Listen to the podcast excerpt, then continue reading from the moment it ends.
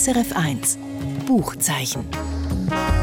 Präsentiert von Exlibris, Ihr Onlineshop für Bücher und E-Books. exlibris.ch und das Buchzeichen ist wie immer eine Stammtischrunde. Mit mir am Tisch sitzen Britta Speichiger und Danette König. Und die Bücher, die sie dabei haben, sind ein Debütroman von der Künstlerin und Autorin Tine Melzer. Alpha Bravo Charlie heißt er. Und der neue Roman Oben Erde, unten Himmel von der österreichischen Schriftstellerin Milena Michiko Flascher. Und Sie haben es bestimmt schon gemerkt, es fällt mir ein bisschen schwer, die Namen auszusprechen. Und das liegt daran, dass ich beide nicht kenne. Und da möchte ich gerne die Sendung ein bisschen unkonventionell anfangen und euch zwei, meine Gäste, fragen, wer sind die Leute eigentlich? Ich möchte gerne anfangen mit der Annette. Anne König, sie stellt uns vor das Buch von der Milena Michiko Flascha. Wer ist das? Also das Michiko, das deutet schon ein bisschen auf japanische Wurzeln hin. Also die äh, österreichische Autorin hat eben eine japanische Mutter und einen österreichischen Vater, ist aber in St. Pölten aufgewachsen. Und wer ist die Debütantin Tine Melzer? Tine Melzer ist 45, sie hat Kunst und Philosophie studiert und ist jetzt Dozentin an der Hochschule der Künste in Bern. Und sie ist auch eine Künstlerin, die sich mit dem Wesen der Sprache auseinandersetzt und das auch probiert, visuell darzustellen. Das sind also die beiden Autorinnen, die wir heute kennenlernen. Mein Name ist Michael Luisier. Britta, fangen wir mit deinem Buch an. Du hast den Debütroman von der Künstlerin und Autorin Tine Melzer mitgebracht. Der heißt Alpha Bravo Charlie. Um was geht es in dem schmalen Buch von 120 Seiten? Es geht um einen Tag im Leben vom pensionierten Linienpilot Johann Trost. Er muss nach seiner Pensionierung einen neuen Platz im Leben finden und das Buch ist eigentlich ein einziger Monolog, so eine Art Gedankenstrom, wo der Johann Trost erst eigentlich gegen Ende vom Buch daraus rausgerissen wird und sein Blick auf sein Leben abgelöst wird durch jemand anderen. Aber der rote Faden von der Geschichte, er, das Buch von da, er ist in einem Geschäft und will eine Modelllandschaft bauen und während er das macht, gehen ihm allerlei Gedanken durch den Kopf. Zu allen möglichen Themen, also zu seiner gescheiterten Ehe, zu den Nachbarn, zum Beruf, zu der Gesellschaft allgemein. Es ist sehr assoziativ geschrieben. Also das Buch ist eigentlich eine große Sammlung von unterschiedlichsten Gedanken zu unterschiedlichsten Themen. Ich möchte gerne gerade zu der Klammergast kommen. Wieso will er eine Modelllandschaft bauen? Er war Linienpilot und eigentlich sein ganzes Arbeitsleben lang gewöhnt, Kontrolle zu haben über alles. Kontrolle zu haben über das Flugzeug, aber auch quasi Vogelperspektiven auf die Welt. Und so, wie er auch denkt, wie man das erfährt im Verlauf des Buches, wo er die Kontrollen auf keinen Fall irgend äh, aus der Hand geben und äh, wo eben eigentlich auch schauen, wie weiterhin können sehen, wie die Welt von oben aussieht, denke ich. Das ist mir auch gerade als erste Assoziation durch den Kopf gegangen, die Welt von oben zu sehen. Mhm. Ähm, aber du hast vorher gesagt, äh, die Ehe ist gescheitert und so, ähm, aber gleichzeitig wird er alles unter Kontrolle haben. Hat er denn noch andere schwierige Erlebnisse mal gehabt als Linienpilot? Sein Berufsleben ist eigentlich gar kein Thema. Also ob er dort, was er genau erlebt hat, das, er, das erfahrt man eigentlich gar nie. Was eigentlich zentral ist im Buch, ist mehr die Haltung zu diesen Themen, die er hat. Also er legt eben grossen Wert auf Prinzipien, auf Regeln, auf Disziplin. Er zählt alles, wegen dem eben auch, also in seiner Wohnung ist alles alphabetisch geordnet, wegen dem heisst das Buch auch Alpha Bravo Charlie. Mhm. Und alles, was nur entfernt nach Vergnügen aussieht, ist ihm ein Gräuel. Ähm, in Bezug auf seine gescheiterte Ehe ist er nachtragend, missgünstig und in Bezug auf äh, die Tatsache, dass er keine eigenen Kinder hat, sagt er Trauen vom Onkel, das sei für ihn die Beste, dann kann er ein paar Mal im Jahr einem Kind Glasse kaufen, das hilft gegen die Langweile, aber nachher sieht das auch wieder erledigt. Also man hat schon das Gefühl, das ist jetzt nicht unbedingt so ein Menschenfreund. Also ein bisschen Stinkstiefel, Ja, unsympathisch. ja, man muss aber vielleicht zu seiner Verteidigung sagen, er ist auch sich selber gegenüber sehr schonungslos. Zum Beispiel wenn er so in einem Moment von der Selbsterkenntnis sagt, Maßlosigkeit, das sei seine grösste Schwäche. Und ähm, er erzählt so fast ein bisschen verschämt, dass er im Stegenhaus die Schuhe der Nachbarn sortiere, wenn es niemand merkt, weil es ihn eben wirklich stört, wenn das einfach alles durchliegt. Jetzt, jetzt nehmen wir an, also kommt er jetzt mit dieser Selbstbetrachtung, die er ja macht, irgendwie zu einem, oder von seinem Leben oder von seinen Tätigkeiten zu einem Schluss oder irgendetwas, wo dann passiert, wo es irgendwie zu einer Lösung kommt oder einer Auflösung oder so? Es passiert etwas ganz Unerwartetes. Ich will jetzt nicht zu fest spoilern, aber gegen Schluss ähm, wird eigentlich eben der Gedankenstrom unterbrochen durch jemand anderen, der ihn nachher von außen sieht und äh, von außen quasi einfach auf ihn zukommt. Und wie er reagiert auf das, das bleibt offen, aber es zeigt, es ist eine andere Sicht auf ihn und äh, jemand, der er glaub, wirklich probiert zu sehen. Wie ist es geschrieben? Hast du es gerne gelesen? Ja, Eben, er ist ja die einzige Person, die auf diesen rund 120 Seiten. Das wirkt auf der einen Seite sehr unmittelbar, sehr authentisch. Auch die Sätze, da ist eigentlich jeder Einzelne ist sehr präzise, ist ausgefeilt, ist durchdacht.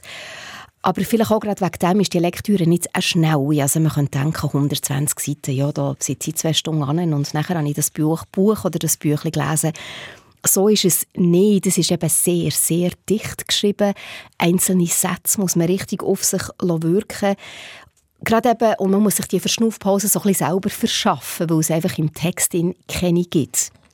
Und ich finde, es gibt aber, es gibt aber auch sehr interessante Vergleiche. Also an einem Ort tut der Johann Trost zum Beispiel eine Beziehung vergleichen zwischen zwei Menschen mit dem Zusammenlegen von einem Leintuch. Also eben, dass quasi beide an zwei Ecken sind und man es dann zusammenlegt und vielleicht rutscht dann einmal das Leintuch aus der Hang beim Zusammenlegen und springt dann gleich her, dass er es wieder packen kann.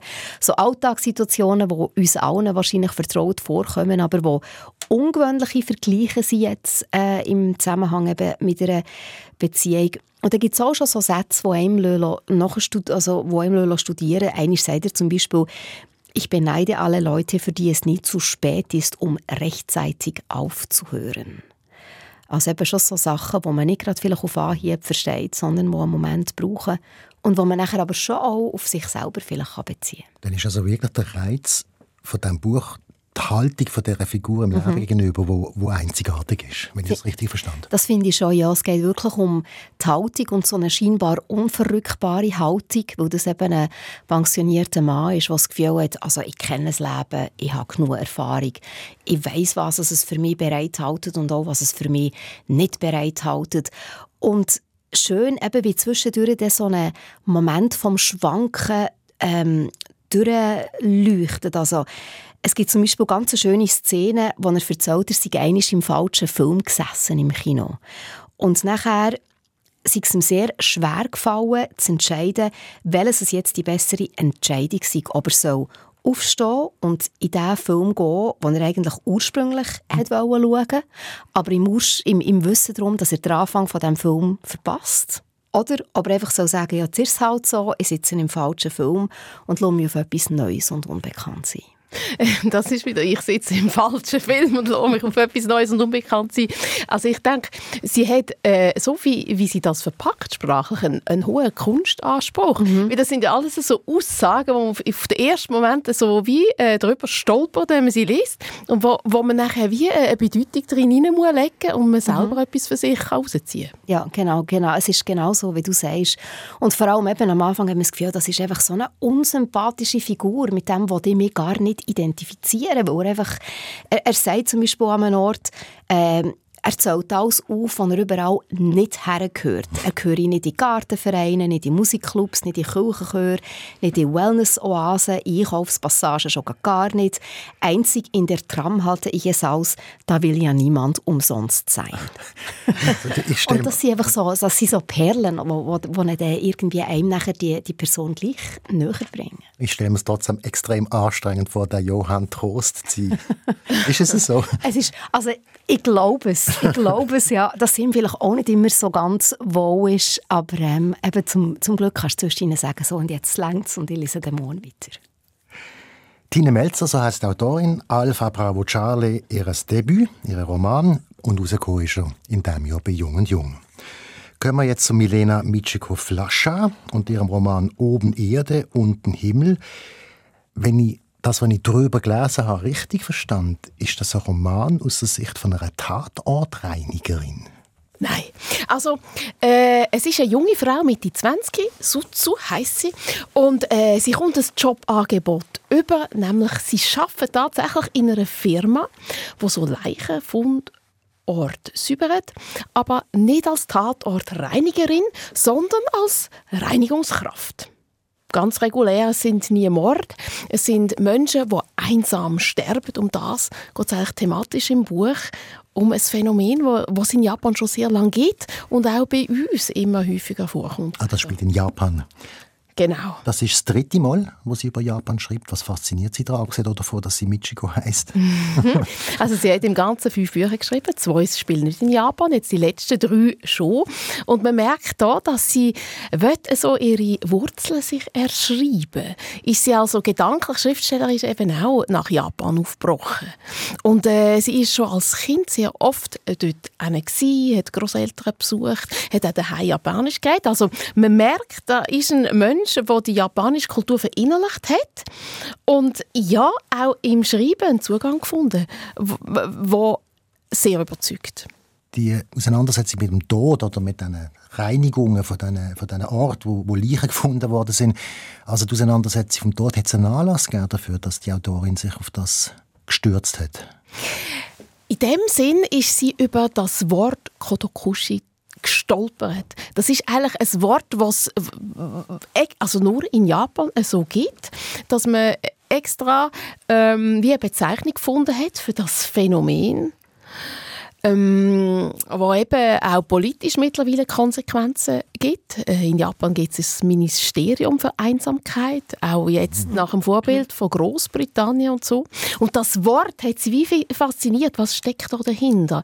Was bedeutet das, wenn man einen einsamen Tod stirbt? Ja, ist man denn vorher schon aus der Gesellschaft geht? Äh, hat man keine Angehörige mehr, weil alle weggestorben sind? Oder ist man einfach einsam durchs Leben und in dieser Leistungsgesellschaft Gesellschaft nachher irgendwo in einem Mini-Räumchen, in einem Mikroraum verkümmert, ohne Bezugspunkt, äh, dass man ja von niemandem gefunden wird am Ende. Über was schreibt sie denn in diesem Roman? Also eben, geht sie dann quasi aus von so einem Fundort und erzählt dann die Lebensgeschichte von dieser verstorbenen Person? Nein, es, es, ist eben so toll, weil der einsame Tod, da drängt sich ja auf, das hat etwas zu mit einer überalterten Gesellschaft, mit dem Altwerden. Und die Figur selber im Buch, das ist eine sehr junge Frau, die eben auch einsam ist, mhm. die irgendwie mit ihrer Art äh, auf keinen grünen Zweig kommt, die gesellschaftlich durchgeht, ihren Job als Kellnerin verliert, weil sie eben spröd ist und nicht wirklich gastfreundlich und mit einer, die einfach mit ihren Gästen nicht redet, die kann man nicht brauchen. Und wenn sie noch keinen Charme hätte und kein sexy Hinter, äh, über, äh, ja, überhaupt nicht und dann hat sie den Job verloren. Mhm. Und dann ist sie natürlich hilflos und sucht irgendwie an etwas zu kommen und wird aus und stößt aus, ausgerechnet auf so eine Firma und bekommt dann die Chance, eigentlich so wie in ein Familiengefüge zu wachsen. Weil die Firma besteht aus einem älteren Mann, einem Herr Sakai, der sich vor Jahrzehnten entschlossen hat, Familie zu verlassen, den Job zu wechseln, von einem äh, gut verdienenden Businessman in das mit hineinzugehen. Eigentlich, weil er das Menschliche hat gesucht. Und das Team, das jetzt hier zusammen ausrückt, für so einen Ort zu gehen, wo eine Leiche schon tagelang vor sich hin äh, ja, mhm, mhm. sich entwickelt, ist natürlich, es schweißt die zusammen. Mhm. Und sie findet sozusagen aus einer Einsamkeit eben in dem Gefühl und mit der Auseinandersetzung mit dem Tod ja, in ein neues Leben. Mhm. Das Einsamkeitsthema, wo Gesellschaft betrifft, was ja ein Phänomen ist, wie du das beschrieben hast vorher, und wo aber auch sie betrifft, ist das so eine Art roter Faden, der durch den ganzen Roman durchführt? Oder wie, wie wird das zeigt. Ja, das ist schon das Motiv von dem ganzen Roman. Und es zeigt, also jede Figur in dem Buch sucht irgendeinen Weg aus dieser Einsamkeit raus. Und ja, der Roman macht einem natürlich dann achtsam. Ja, wie, wie kommt man so in eine Situation? Wie kommt man eben wieder daraus raus? Was kann helfen gegen Einsamkeit? Und Hat sie Antworten auf das? Natürlich, also Beziehungspflege mhm. Freundschaft, mhm. Empathie, Anteilnahme. Und äh, für das muss man sich eben ein bisschen zeitfrei schaufeln. Da kann man nicht vom einen Termin zum anderen hechten, sich selber nicht mehr spüren und der andere auch nicht mehr. Und da muss man sich auf ein Gegenüber einlassen. Und dann kommt so viel zurück. So viel an, an Liebe, an Zuwendung, äh, wo dann wiederum einem selber bödelt und einem ein Selbstwertgefühl gibt, dass eben so das Leben lebenswert wird letztlich. Erzählt sie denn etwas über die gesellschaftliche Situation, die zu diesen Sachen führt, die du jetzt gerade beschrieben hast? Sie erzählt das schon ganz klar. Also mit was eben die Hauptfigur zu kämpfen hat. Ähm, wie die Gesellschaft tickt, eben mit dem Leistungsanspruch. Gleichzeitig aber auch nebst dem, wie halt das ist. Als junger Mensch müssen sich so einen Platz in der Gesellschaft ja zergattern und gleichzeitig sich auch vom Elternhaus zu lösen. Also es spielt da ganz Verschiedenes mit und darum kann ich mich auch als Europäerin, sage ich jetzt mal, ja. mit diesen Figuren identifizieren. Eben, das wollte ich gerade fragen, wie universell ist denn diese Geschichte? Weißt, also das, äh, ist es sehr eben auf Japan konzentriert und die Verhältnisse, wie sie dort herrschen? Oder kann man sagen, ja, nein, das, eben das, was du vorhin gesagt hast, mit Empathie, Zeit haben, Verlangen, dem wirklich auch einen Platz geben, der Beziehungspflege im eigenen Leben, das ist schon etwas sehr Universelles. Das ist universell und äh, das ist da ja genau das gleiche Problem. Ich muss nur mhm. euch beide anschauen. Wir sind ja immer am einen Ort am, am nächsten hechten. Also das ist jetzt nicht typisch japanisch, das würde ich sagen, das ist typisch der äh, Zeit. Aber eben, man kann das auch auf sich selber beziehen die Lektüre, die Geschichte. Ganz klar, und das macht dann den Reiz aus. Das ist eine Lektüre, die einem nachdenklich stimmt, wo einem aber gleichzeitig auch äh, eine kleine andere Kultur versetzt, weil der Umgang mit dem Tod ist dort sehr ritualisierter. Mhm. Also wie dort ähm, die Sachen von einem Verstorbenen eben geehrt werden. Nicht nur äh, der Tote, sondern auch das, was er hinterlässt. Und die, die äh, Gegenstände wie auch lebendig sind, weil sie beseelt sind, weil sie in einer Funktion mit dem Mensch ähm, durch eine Funktion verbunden sind. Und das tut eben die Firma dann auch so. Also die, die Wohnung ehren, bevor sie in die Wohnung eintritt und so. Und das finde ich sehr schön. Also, dass man den Tod da wie nicht tabuisiert. Sehr würdig auch. Sehr würdig mit dem umgeht. Ja. Mhm. Und das Thema Einsamkeit, wie löst das auf? Kommt sie raus? Ja, ich würde nicht zu viel vom Roman verraten. Aber sie wird dann entlassen eigentlich in die Selbstständigkeit. Und ich denke, dass sie das schafft, ja, für sich einen Modus zu finden, wo sie dann eben nicht mehr einsam ist. Milena Mitschiko-Flascha, so heißt die Autorin, Oben Erde, unten Himmel, so der Roman und rausgekommen ist er bei Wagenbach. Anne König hat den Roman vorgestellt und sie hat mit der Milena Mitschiko-Flascha auch können reden. Sie hören das Gespräch in Künste im Gespräch übermorgen Donnerstag am 9 Uhr morgen und am halb 7 Uhr oben auf SRF 2, wie gesagt in der Sendung Künste im Gespräch. Und das ist es schon fast gesehen vom Buchzeichen auf SRF 1. Mit dabei sind Anne König und Britta Speicher gesehen. Alle Angaben finden Sie wie immer unter srf.ch-audio. Und jetzt noch ein Tipp und der führt uns in die Welt der Bilderbücher. Es war einmal ein Mann, der war unverwechselbar. Das ist der erste Satz aus einem Bilderbuch von der Literaturnobelpreisträgerin Olga Tokarczuk und der Illustratorin Joana Gonzejo. Der unverwechselbare Mann, der es hier geht, sieht gut aus und er weiß es auch. Und die Leute auf der Straße schauen ihm nach. Überall auf der Welt macht er Fotos. Aber nicht sonige mit bedeutenden Sehenswürdigkeiten drauf, sondern sonige mit sich drauf und den bedeutenden Sehenswürdigkeiten im Hintergrund. Das macht sie Bedeutung natürlich noch bedeutungsvoller. Mit jedem Klick noch mehr. Aber eines Tages, wo er wieder einmal vor dem Spiegel steht und sich rasiert, was er in dem Bilderbuch oft und gern und sehr schön macht, merkt er, dass seine Unverwechselbarkeit ein bisschen gelitten hat. Das macht ihm Sorgen. Und noch mehr Sorgen macht es ihm, wo er merkt, dass das nicht aufhört, dass seine Unverwechselbarkeit immer verwechselbarer wird und er damit immer unbedeutender. Und richtig Panik bekommt er, wo er merkt, dass jedes Klick, wo sie Handy macht, wenn er sein Gesicht fotografiert, die Entwicklung noch vorantreibt, bis er am Schluss vor lauter Klicks überhaupt kein Gesicht mehr hat. Mit dem 48 Seiten starken Bilderbuch, wo übrigens an dem Punkt noch nicht fertig ist, sondern noch einige Überraschungen parat hat, schreibt Literaturnobelpreisträger Olga Tokarczuk eine Parable über Selbstdarstellung, über den Wunsch nach Anerkennung und über die Gefahr, sein Gesicht und damit sich selber zu verlieren. Und wenn man die Leute so beobachtet, wie sie sich mit ihren Handys und auf ihren Plattformen in Szene setzen und wie verrückt versuchen, eine Unverwechselbarkeit anzukriegen und trotzdem immer uniformer werden, dann kann man froh sein, dass die Geschichte hier mit dem Gesicht tatsächlich nur eine Geschichte ist. Olga Tokarczuk und Joanna Gonzejo, Herr Unverwechselbar, frisch rausgekommen beim Kamper Verlag. Und das ist es jetzt endgültig vom Buchzeichen auf SRF 1. Mein Name ist Michael Luisier. SRF 1 Buchzeichen. Präsentiert von Exlibris, Ihr Onlineshop für Bücher und E-Books. exlibris.ch